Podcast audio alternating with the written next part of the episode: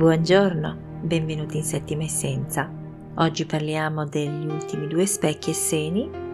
e partiamo con lo specchio che si chiama la notte oscura dell'anima. Un nome inquietante che nasconde invece un grande messaggio per noi, ci mostra ciò in cui siamo maestri. Partendo dal presupposto che la nostra vita sulla Terra è un'esperienza evolutiva e che non ci mette mai a confronto di sfide per le quali non abbiamo gli strumenti, possiamo dunque guardare ciò che ci accade come una lente. Nel momento in cui ci troviamo di fronte a delle grandi sfide, dove ci accade qualcosa di terribile o molto grande, questo avviene soltanto perché abbiamo sviluppato tutti gli strumenti che ci possono condurre nel superare questa esperienza a raggiungere un livello superiore sul piano evolutivo. Quando diventiamo maestri in qualcosa, raggiunto un livello di maestria in ciò che facciamo e nella nostra esperienza di vita, raggiungiamo quel livello per cui dalla stessa esperienza non abbiamo più da imparare, la vita ci porta allo sviluppo di altre qualità e quindi attraverso esperienze catartiche di cambiamenti molto profondi, di perdite e di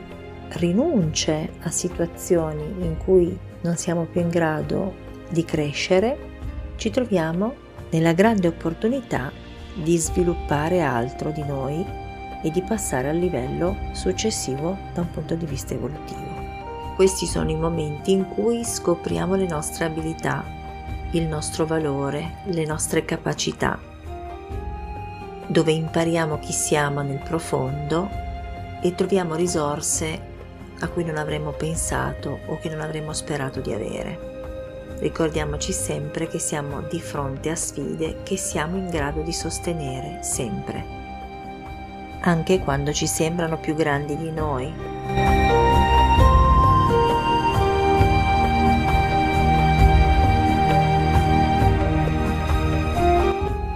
L'ultimo specchio,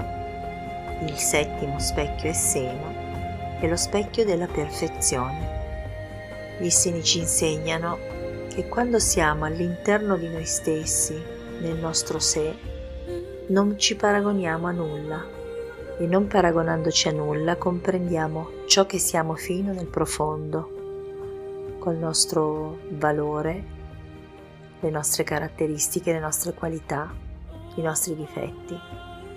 Ma nel momento in cui restiamo dentro di noi e ci osserviamo e non ci paragoniamo con nulla di esterno,